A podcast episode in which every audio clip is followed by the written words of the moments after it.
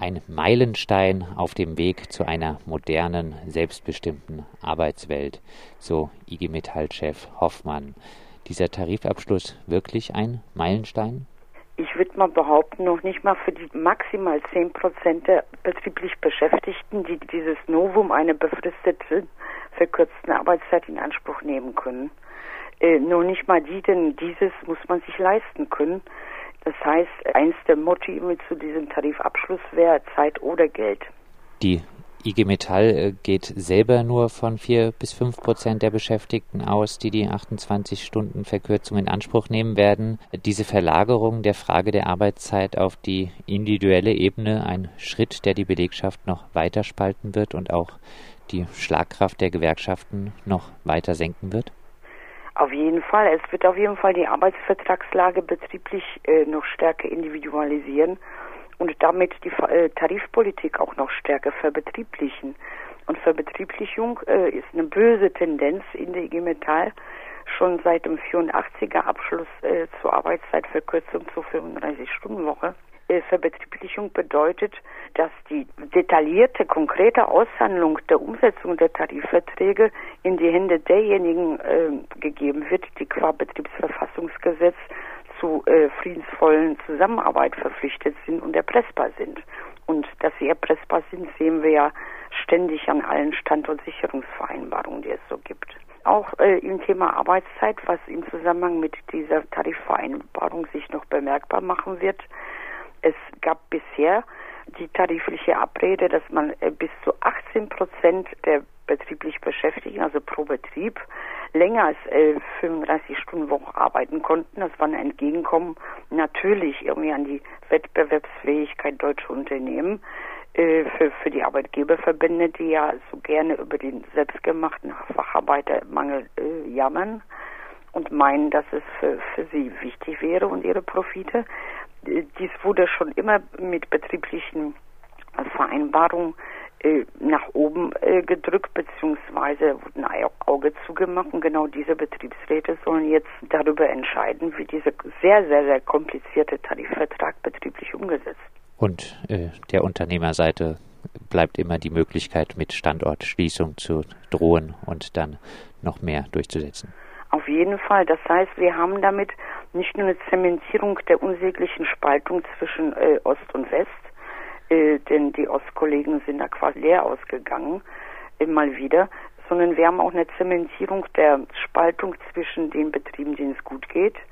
Da können auch manche Betriebe im Osten unter Umständen äh, in den kommenden Auseinandersetzungen um eine endliche Angleichung an die 35-Stunden-Woche äh, eher was äh, erreichen gegenüber den Betrieben, die äh, am in der Mitte oder am Ende der Zuliefererkette irgendwie in der Metallindustrie stecken, die schon jetzt sowohl kapitalmäßig erpressbar sind, als auch deren Belegschaften natürlich umso erpressbarer sind. Wie gesagt, gleichzeitig zu der individuellen 28-Stunden-Option für die Beschäftigten.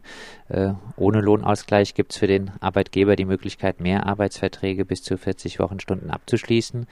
Bis über 50 Prozent statt bisher 18 die Gewerkschaft und infolge äh, der Beschäftigte als Gummipuppe, die sich ganz so verbiegen lässt, wie es äh, der flexibilisierungshungrige Unternehmer gerade braucht?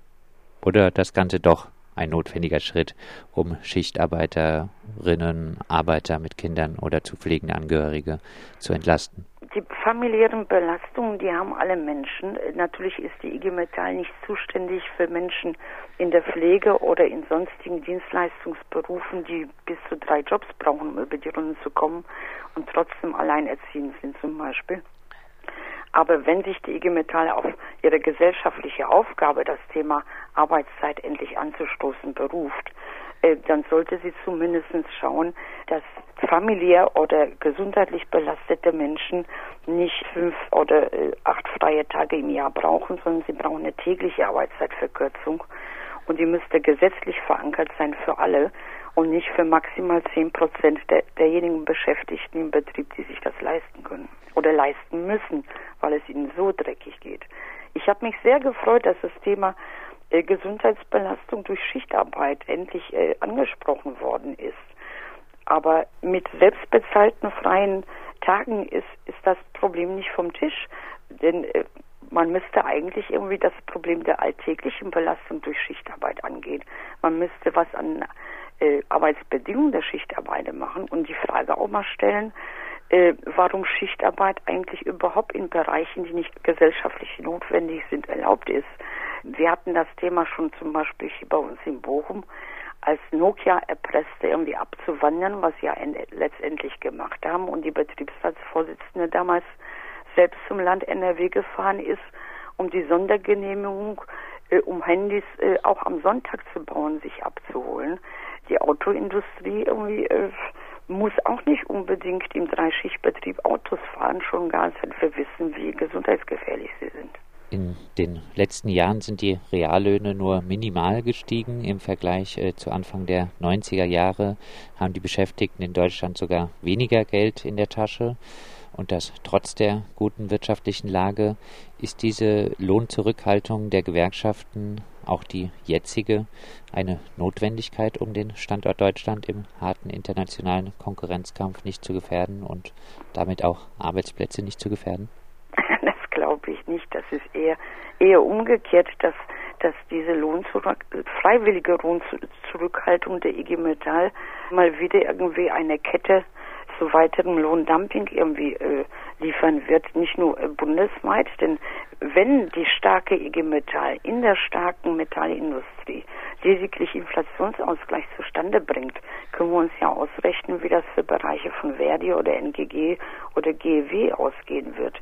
Demnächst haben wir ja wieder Kommunaltarifrunden und äh, dass die Kommunen ja äh, bewusst ausgedünnt werden und ausgehungert werden, das ist ja auch allseits bekannt. Nein, die Kette zieht sich ja international weiter fort.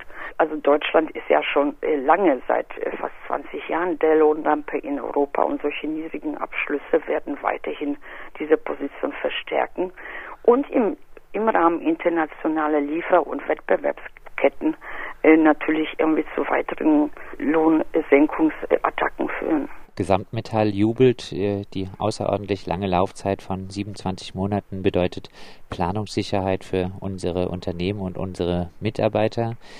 Eine Gewerkschaft, die so wenig Lohnerhöhungen und Verbesserungen nur sehr individuell herausholt und sich dann auch noch so lange die Möglichkeit zu Arbeitskämpfen nimmt und die immer wieder die Spaltung der Belegschaften durch die Zementierung der Leiharbeit vorantreibt. Wie sollte man denn auf diese Gewerkschaft angemessen reagieren? Nun, äh, naheliegend wird zum Austritt zu rufen, das, das äh, liegt mir allerdings fern. Das ist nicht die Position vom Labour in Germany. Denn es ist schon ein Privileg, auf die Gewerkschaft die eigene schimpfen zu dürfen, genauso wie es ein Privileg ist, auf Betriebsräte zu schimpfen. Man muss sie erstmal haben und weltweit haben wir äh, schon die Bewegung irgendwie, dass gewerkschaftliche Organisierung äh, erneut stärker kriminalisiert wird. Äh, nein, es äh, jede, jede Kollege und jede Kollegin, die schimpfen, die sollten das dann jetzt in den Abstimmungsrunden irgendwie machen in, in der Gewerkschaft und Druck ausüben und äh, bei der nächsten Tarifrunde sich auch stärker einmischen. Das hat dieses Mal leider auch die organisierte Gewerkschaftslinke weniger getan, als es früher bei den Metalltarifrunden der Fall war.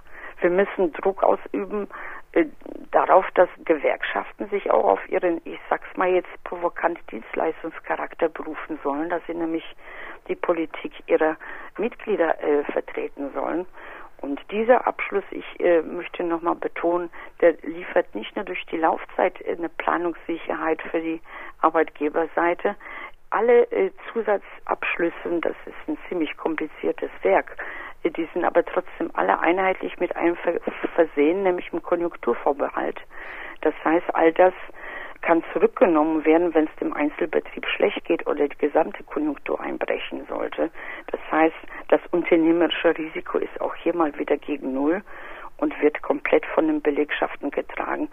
Bei diesem Abschluss werden wir wahrscheinlich nie erfahren, äh, wie hoch denn dann tatsächlich die Lohnerhöhung ausfällt, weil es so stark betrieblich konjunkturell äh, und auch von der Anzahl derjenigen, die auf die, die die Arbeitszeitverkürzung tatsächlich dann auch in Anspruch nehmen werden, abhängig ist. Und das ist Augenwischerei. Es ist ein eindeutiger Mangel an äh, innergewerkschaftliche Demokratie und da sollten alle unzufrieden jetzt aufstehen und sagen, so mit uns nicht, schon allein im Interesse ihrer eigenen Würde.